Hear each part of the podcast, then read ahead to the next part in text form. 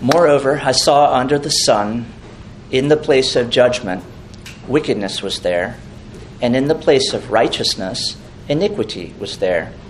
I said in my heart, God shall judge the righteous and the wicked, for there is a time there for every purpose and for every work. Let's pray. Gracious Father, we thank you for your word. We thank you for walking Solomon through this book and that we get to walk along with him in his journey. Lord, we pray that uh, you put away any foolishness and um, help us to serve you and honor you today and in worship, in word and deed. In Jesus' name, amen. 316, the moreover here, moreover, connects with the preceding confession in verse 14. I know that whatever God does, it shall be forever. Nothing can be added to it and nothing taken from it. God does it that men should fear before him. Craig Bartholomew says that injustices caused Solomon to question that confession. Time and place are the two great coordinates of life, and in verse 16, we move from time to place.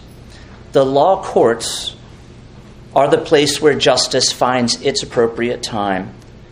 But Kohelet, the preacher Solomon, observes the opposite. So the problem is that Solomon believes injustice makes nonsense of the Lord's plan. Now, we've already discussed how certainly the fall of man caused a, a reordering of creation. Things turned upside down by the curse. Justice is intended to punish evil and reward good and maintain righteousness. But we saw the opposite of that with Abel, his name actually Habel, vanity in the Hebrew. His life cut short, no children whereas the evil Cain who murdered him flourished and had many children and material success. 1 Peter 2 7 and 8 says, Therefore, to you who believe he is precious, but to those who are disobedient, the stone which the builders rejected has become the chief cornerstone, and a stone of stumbling, and a rock of offense. Charles Bridges says, like with Solomon here, a thoughtful mind is often exercised on the apparent inequalities of divine government, a stumbling block to men of reason, obviously citing to 1 Peter. We've all heard the questions about God's injustice or lack of control over this world. Can you tell us what some of those questions are that you've heard or things that, that we've pondered? How can God let a child suffer? Good. How can God let a child suffer?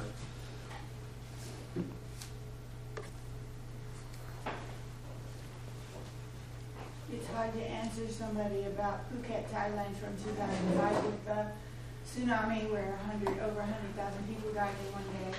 It's hard to answer somebody who doesn't believe God or believe in God. How does a non Christian treat thousands of people being killed in an instant in a tsunami or other natural disaster.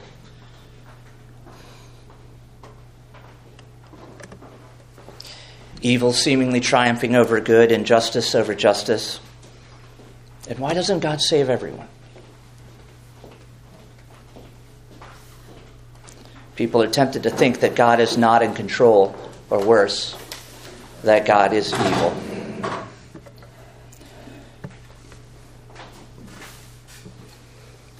The time and judgment in verse 17. For there is a time there for every purpose and for every work. Links back to his confession that I read a moment ago in verse 14. But it indicates why he finds God's order of creation so problematic.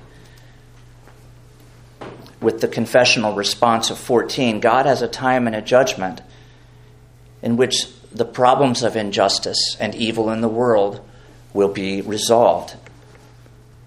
But this is a radically different approach to his response in verses 18 and 19. Solomon meditates on both responses. 18 and 19. I said in my heart concerning the condition of the sons of men, God tests them that they may see that they themselves are like animals. For what happens to the sons of men also happens to animals. One thing befalls them, as one dies, so dies the other. Surely they all have one breath. Man has no advantage over animals, for all is vanity. And this is his enigmatic response, another uh, translation of Hebel, vanity, a mystery. His observation, which is what he's been doing in Ecclesiastes up to this point, observing, I, I saw, I, I heard, shows him that everything is mysterious, such as some of the questions we just, we just handled. But this asserts that God is a cruel tester, a cruel examiner, whose purpose is to remind us that we're only animals. Solomon here ponders both of these. And his problem is that if we're no better than animals, will there ever be a time for judgment? Now we know after the resurrection comes the judgment an event pictured in the Old Testament as a victory of the Messiah over all of Israel's enemies, but described in the New Testament more judicially a spiritual work of Christ in which he judges and sentences in accord with the law God gave. Verses 20 through 22. All go to one place, all are from the dust, and all return to dust. Who knows the spirit of the sons of men, which goes upward, and the spirit of the animal, which goes down to the earth? So I perceive that nothing is better than that a man should rejoice in his own works, for that is his heritage. For who can bring him to see what will happen after him? I love this quote from Michael Eaton, one of the commentators All go to one place, all are from the dust, and all return to dust. Dust and breath are not a stable combination. Hebel, a breath, a vapor, a brevity, and insubstantiality.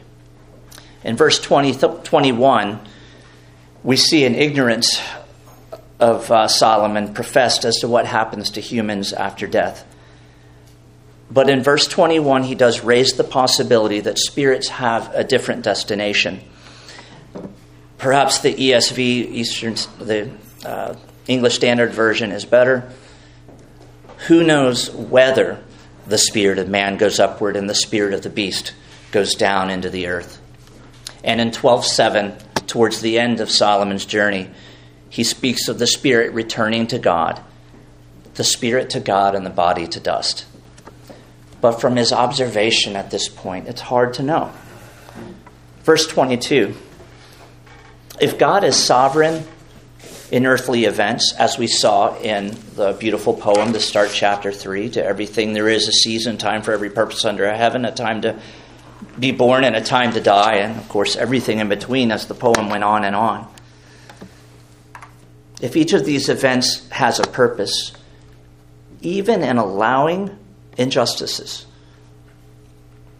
but he holds our ultimate destiny in, our ha- in his hands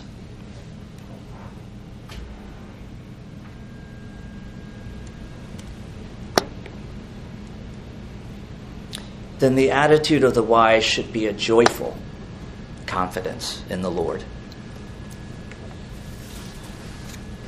We pursue our earthly responsibilities and we enjoy the, God, the, the good that God brings. Now, in chapter 4, Solomon turns to our duty to others, our neighbors, to love our neighbors as ourselves. Craig Bartholomew points out four problem areas that Solomon sees in chapter 4, or, or, or four, four blessings also uh, that community brings our neighbors. In verses 1 through 3, the problem of oppression. In verses 4 through 6, rivalry as the motivation for work. In verses 7 to 12, isolation in work and life. And that's where, towards the end of that section, there are some, some good ideas, some positive things that come about from community. And at the end, 13 to 16, the problem of government. And there, it's such a comprehensive picture of life here in chapter 4, much as we got in that poem in verse 3, that it signifies, again, Solomon is a scientific explorer. Solomon has a broad range for his exploration, and he is concerned with all of life under the sun. David Gibson says, How are we doing? That's we, not me. If you live in a way that the people beside you are your dominant focus, your waking concern, then you will find happiness. The desire to get ahead of the neighbor rather than living gladly with the responsibilities that he or she places upon us is the focus of chapter 4. Let me ask you what could be some of the responsibilities our neighbor places upon us?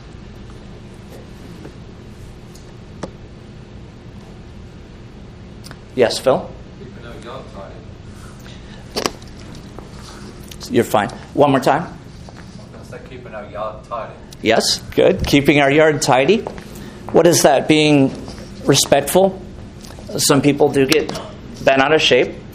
Uh, about how others' neighbors' houses are doing because it might devalue their own real estate by five dollars or something if you don't mow your lawn.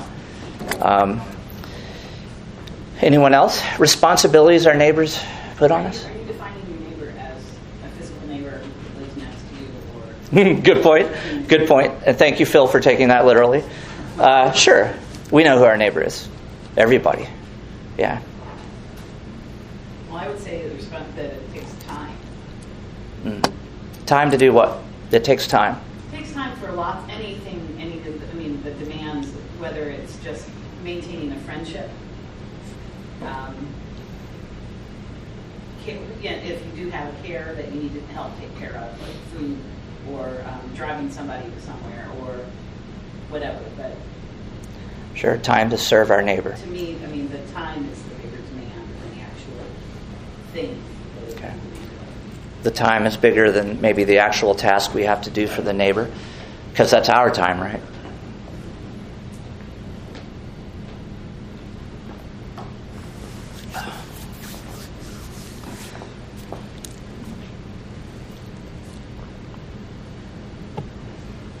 Yeah. Um, That sort of implies self-sacrifice for the good of your neighbor, which is laudable.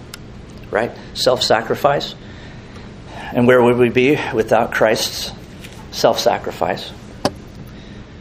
All right. Chapter 4. Then I returned and considered all the oppression that is done under the sun. And look, the tears of the oppressed, but they have no comforter. On the side of their oppressors there is power, but they have no comforter. Therefore, I praise the dead who were already dead more than the living who are still alive. Yet better than both is he who has never existed, who has not seen the evil work that is done under the sun. The word all here, all the oppression, means it was pervasive in society at the time. We could imagine it's, it will be till the end of time. Oh, the tears of the oppressed means horror, pain, and relentlessness. Power in the hand of the oppressor, and no one to comfort, and no one to comfort's repeated a second time. It reinforces the pity and the hopelessness of it. Solomon describes the horror of what he has seen and moves to his conclusion, but he offers no solutions at this point. Remember, this is Solomon's journey, and we're only somewhere in the middle of it. And he has continued his experimentation, his observing and reporting on what he sees under the sun. I saw all the oppressions is what it says in the, in the ESV. And all he sees is horror, a time for oppression, as with the other times in the poem in chapter 3. It is yet another time appointed by the decree of God. Solomon understands plainly that it is a season of sin under the sun, but fully for what purpose, God only knows. God, who in 311 makes everything beautiful in its time. And in 315, he will settle accounts in due time because humans bear responsibility for their sins. This is the same word for oppression in Proverbs 14:31. He who oppresses the poor reproaches his maker, but he who honors him has mercy on the needy. Ezekiel 22, 6 and 7. Look, the princes of Israel, each one has used his power to shed blood in you. In you, you have made light of father and mother. In your midst, they have oppressed the stranger, the foreigner. In you, they have mistreated the fatherless, the orphan, and the widow. In verses 2 and 3, Solomon praises the dead and the unborn, especially since they have not seen what Solomon saw in all the oppression. Solomon drives home the under the sun viewpoint sorrow, making him suicidal. His eyes are filling with oppression, but never full, as we saw in 1 8, that the eye is never satisfied with seeing. Job in Job 3 said, similarly, May the day perish on which I was born, and the night in which it was said, A male child is conceived. May that day be darkness. May God above not seek it, nor the light shine upon it. May darkness and the shadow of death claim it. May a cloud settle on it. May the blackness of the day terrify it. Did you hear that? No light, blackness. Job didn't want to see it any longer either. But when we close our eyes tight, how will we see God's hand and his deliverance? Can you name some examples of oppression from the Old Testament? Certainly Israel and Egypt. Okay. Israel under their taskmasters in Egypt.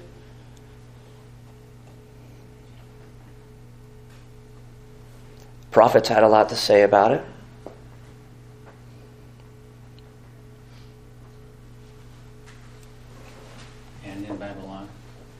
Israel's experience in Babylon. Listen to Exodus 1 for characteristics of oppressors. now there arose a king, a new king, over Egypt who did not know Joseph.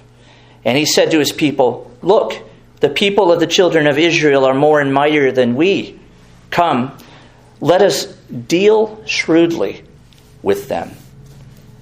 Folks, that's oppression, not good business. Which is why the Old Testament condemns usury, corrupts weights and measures. Yeah, we're, we're to be wise as serpents and harmless as doves in our business practices. But let's examine them all. Deal shrewdly with them lest they multiply. Another characteristic of the oppressor, suppressing the Creator's command to the children of Israel to be fruitful and multiply. Therefore, they set taskmasters over them to afflict. That's cruelty. To afflict them with burdens. That's relentless. And they built for Pharaoh supply cities, Pithom and Ramses. So the Egyptians made the children of Israel serve with rigor, more cruelty, and they made their lives bitter.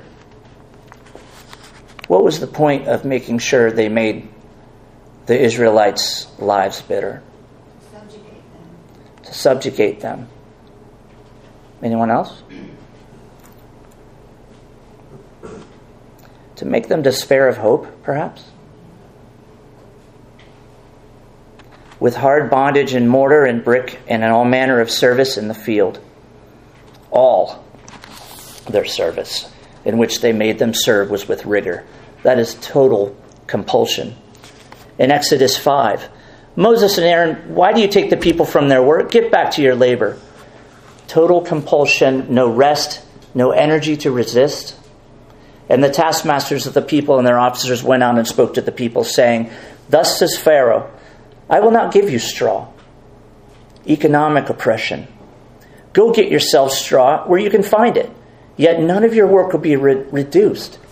Simply unreasonable. So the people were scattered abroad throughout all the land of Egypt to gather stubble instead of straw, and the taskmasters forced them to hurry. Cruelty? Saying, fulfill your work, your daily quota, as when there was straw. Economic oppression. Also, the officers of the children of Israel, whom Pharaoh's taskmasters set over them, were beaten and were asked, Why have you not fulfilled your task in making brick both yesterday and today as before? the leaders beaten, to chop the head off of any resistance. And don't think for a moment that oppression is only assaulting, maiming, killing, strangling, starving, stealing. Given that Jesus said the sixth commandment forbidding murder extends to those who would murder someone by their words alone, even in their own heart, in their thoughts and unrighteous anger. People government actors or individuals must know that we are all made in the image of God, and it is much a sin for someone to demean an image bearer in word and thought as it is to just go ahead and kill them. We must never excuse mockery or derision in ourself or in our, in our demeaning speech to any person unless we have forgotten, as Solomon learned in Ecclesiastes 2 in his royal experiment, that we are not God and we may not damn anyone. Jesus said in Matthew 20, now Jesus going up to Jerusalem, uh, not what he said, I'm sorry. Now Jesus going up to Jerusalem took the 12 disciples aside on the road and said to them, Behold, we're going up to Jerusalem. Look at the oppression that was about to happen to this individual. And the Son of Man will be betrayed to the chief priests and the scribes. They will condemn him to death and deliver him to the Gentiles to mock him and to scourge and to crucify. And the third day he will rise again. But do we forget how the mocking of the Messiah was a major part of his humiliation and suffering?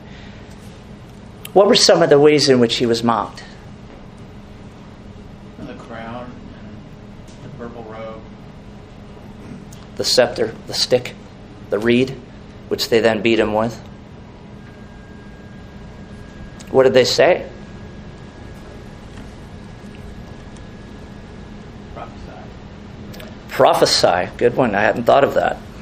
Hail, King of the Jews, as they bowed before him.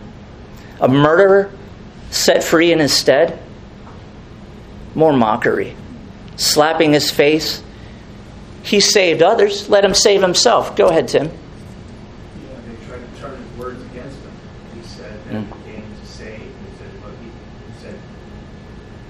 save others, let him see him save himself. They yes. Turning his words over, just as we said. If you're the Son of God, come down from the cross. These are just words.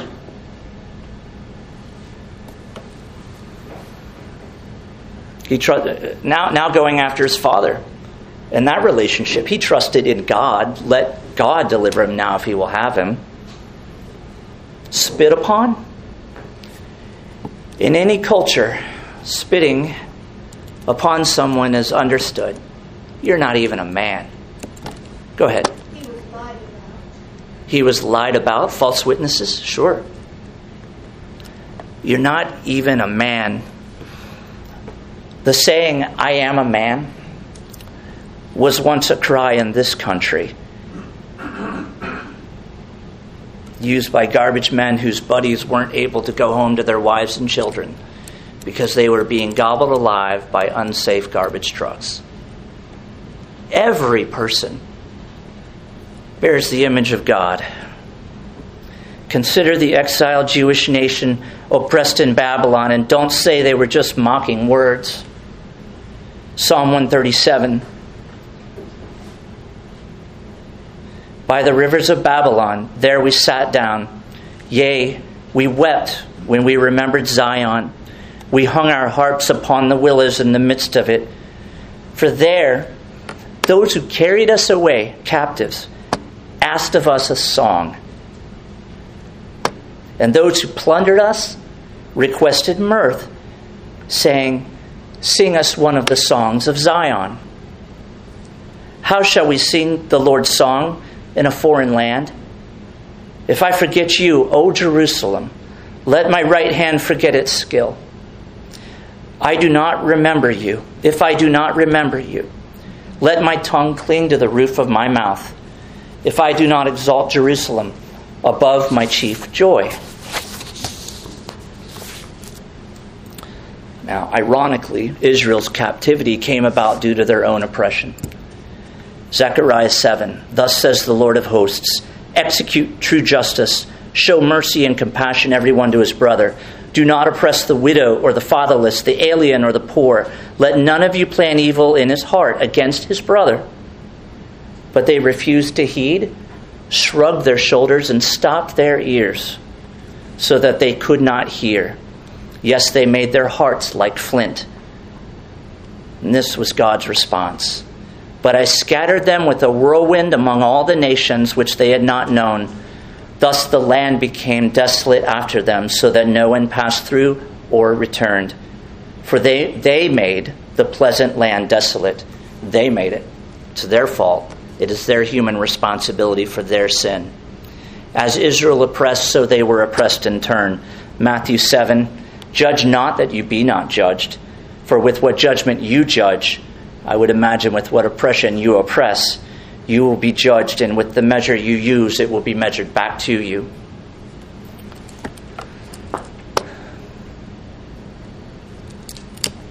What are some of the temptations to sin facing oppressed Christians that they must be watchful to resist?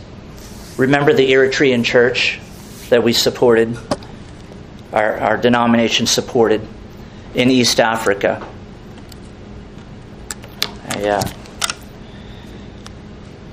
Saw this. Eritrean, Eritrean Christians mark 20 years of church closures. Christians in Eritrea mark 20 years of state persecutions this month. The East African dictatorship, I don't know when this was written actually, the East African dictatorship shut down most of its churches in May 2002, outlawing every religion except Sunni Islam, Eritrean Orthodox, Roman Catholicism, and the, Catholic, and the Lutheran Church. Uh, maybe that's the OPC is not there maybe we need to be doing better with helping the people. But uh, Eritrea is like a giant prison. The country is filled with jails. It's like North Korea. What are some of the temptations to sin facing oppressed Christians they must be watchful to resist?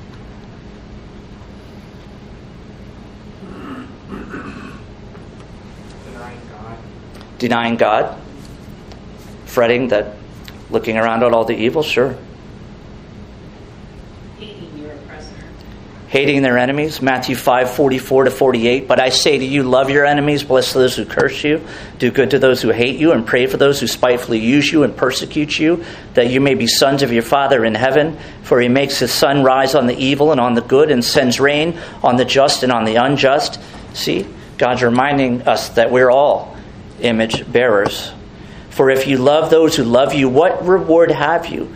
Do not even the tax collectors do the same? And if you greet your brethren only, what do you do more than others? Do not even the tax collectors do so? Therefore, you shall be perfect, just as your Father in heaven is perfect. Are we citizens of this country, of this state, residents of this region, neighbors to our neighbors? Or are we just greeting our brethren only? Do we plug our eyeballs into the media and spend time feasting on news feeds? Potentially letting fools, rather than the Redeemer, tell us who our neighbor is. Charles Bridges said, And yet, how very little do we realize the sorrow of others, either because they are at a distance from us, or because we have ourselves no intelligent and experimental acquaintance with the particular pages of the history of sorrow. He wrote that in the mid 1800s. Maybe Solomon's methodical, scientific, and observational examination of life isn't totally vain. We must know our neighbor. Just as it's been said, know thy enemy. Perhaps another temptation, discontentment in your oppression, being oppressed. Philippians 4 11 to 13. Not that I speak in regard to need, for I have learned in whatever state I am to be content. I know how to be abased, and I know how to abound. Everywhere and in all things I have learned both to be full and to be hungry, both to abound and to suffer need. I would add, both to be, op- well, we don't want to go there. Um, both to be oppressed and to oppress. Yeah, we don't want to go there. All right. Sorry. Um, teach me to ad lib. I can do all things through Christ who strengthens me. So when is it time to fight? I don't have to tell you you're going to stand up for your wife when the oppressor walks in the door and assaults her.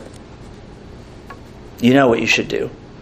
But when to stand against a system of oppression, I don't know. But God is the Lord. Case by case basis, while considering the whole of some of the verses I've just read.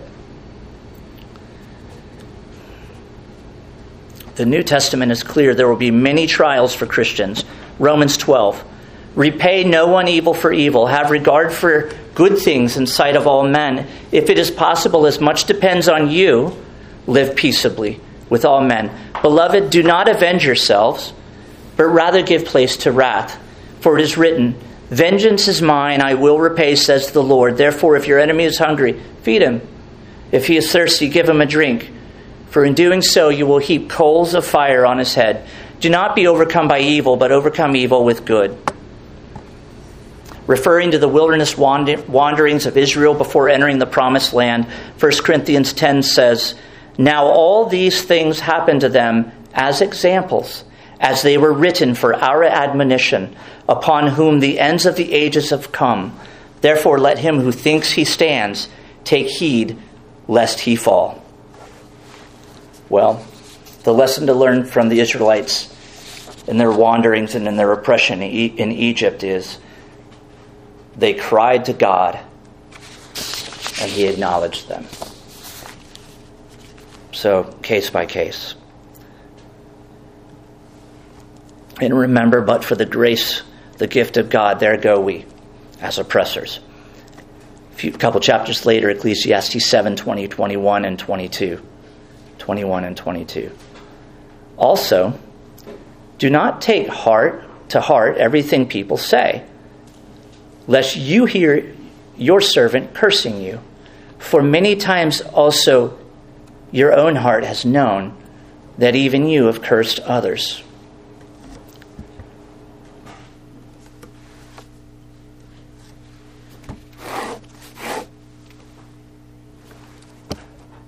This is the same word for oppression in Proverbs 14:31.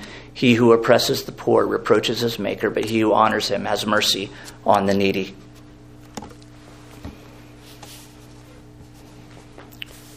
verses 4 through 6, and we'll conclude. Again, I saw that for all toil and every skillful work, a man is envied by his neighbor. This also is vanity and grasping for the wind. The fool folds his hands and consumes his own flesh. Better a handful with quietness than both hands full together with toil and grasping for the wind. Verse 4 you know, Proverbs 14:30 says, "A sound heart is life to the body, but envy is rottenness to the bones." Rivalry with a neighbor will destroy your body. But Solomon questions if human rivalry is the motivation for work. Certainly, he is generalizing and using hyperbole, as he'll bring a different vision of work in chapter 9.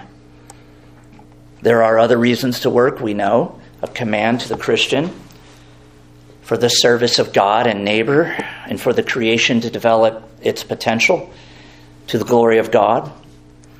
Michael Eaton observes Toil and skill often hide the struggle for wealth, leadership, power, or status. Solomon sees below the surface a restless desire to outclass others. And what do we call that little phrase? To keep up with the Joneses.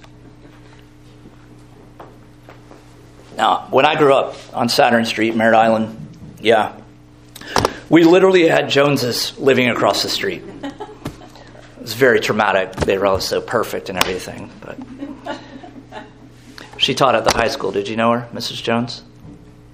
What subject? I have no idea. Yeah. No, doesn't ring. I just knew it was something I couldn't possibly understand. So, the Joneses. These things fragment relationships. Verse 5. The fool folds his hands and consumes his own flesh. We move from oppression and envy now to sloth. Charles Bridges said this is the other side of the coin from rivalry driving work. A man pursues a right work, but his neighbor envies by those who have no heart to imitate him. It's kind of like uh, trying to go through life on your sofa and making your judgments from, from that position. Proverbs 6, 10, 11. A little sleep, a little slumber, a little folding of the hands to sleep. So shall your poverty come on you like a prowler, and your need like an armed man. That's self cannibalism, killing themselves by starvation. Isn't there a proverb about they won't even, they'll put their hand in the dish, they'll lay it there, but they can't even get it back to their mouth? Proverbs 22 13. The lazy man says, There is a lion outside, I shall be slain in the streets. What is your lion? Every once in a while, I have to check myself at work with procrastination. Is fear keeping me from moving forward at work? Am I fearing man over God? So, what is your lion? Verse 6 Better a handful with quietness than both hands full together with toil and grasping for the wind.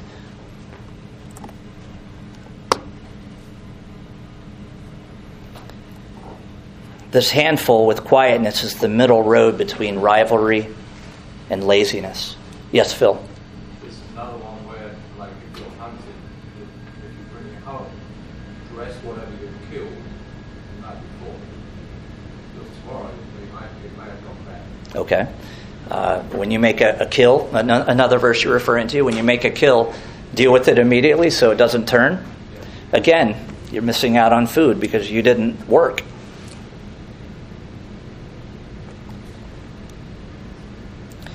Yeah, this one hand with quietness is enjoying life as from the hand of God. 224.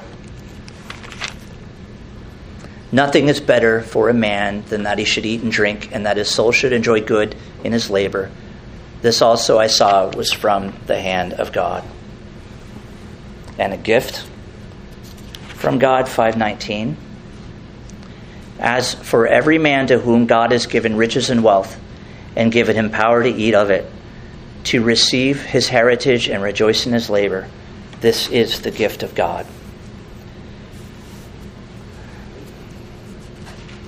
I'm going to end with two lengthier quotes because it's just wonderful, and I didn't feel like paraphrasing it, and I wouldn't do as well. So, David Gibson Quietness is a word to capture the deep well being of those who know their place in the world, content with the boundary lines of their life, and able to enjoy the fruits of their labors with a cheerful heart by living for we, not me a servant of others instead of Lord of myself.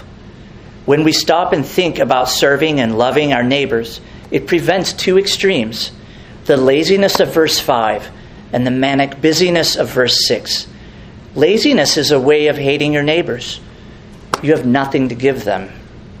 The manically busy person of verse 6 masks a dissatisfaction with life because they're always working for tomorrow. Instead, why not stop and enjoy today in very real ways? Stop thinking the future will be better and easier. Stop thinking that if only things were different, you would be a better person. Live the life you have now instead of longing for the life you think you will have, but which you really cannot control at all. When we realize there is a middle way between being lazy in the here and now and busting a gut for the future, we find tranquility. We realize that rest and peace are more important than wealth and success. One more half that size. Craig Bartholomew. Rivalry and jealousy are self interest. But is all self interest wrong? I would add, Philippians 2 3 through 4. No. Do nothing from selfish ambition or conceit, but in humility count others more significant than yourselves.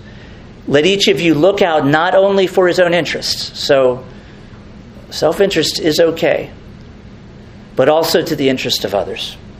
Back to Bartholomew. Parents and spouses are not wrong or selfish to look out for each other and their family. But when the biological family becomes an idol by which we progressively glorify ourselves, losing sight of the interest of our neighbor or the worldwide church, it may be sin.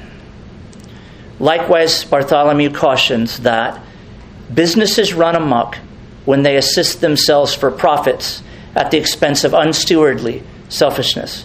What are we a steward of? As with nations failing to do justice internationally. Competition is not bad, but we must distinguish between a distorted, distorted desire to be better than one's neighbor and the God given desire to excel. Let's pray, and then I want to take a quick poll.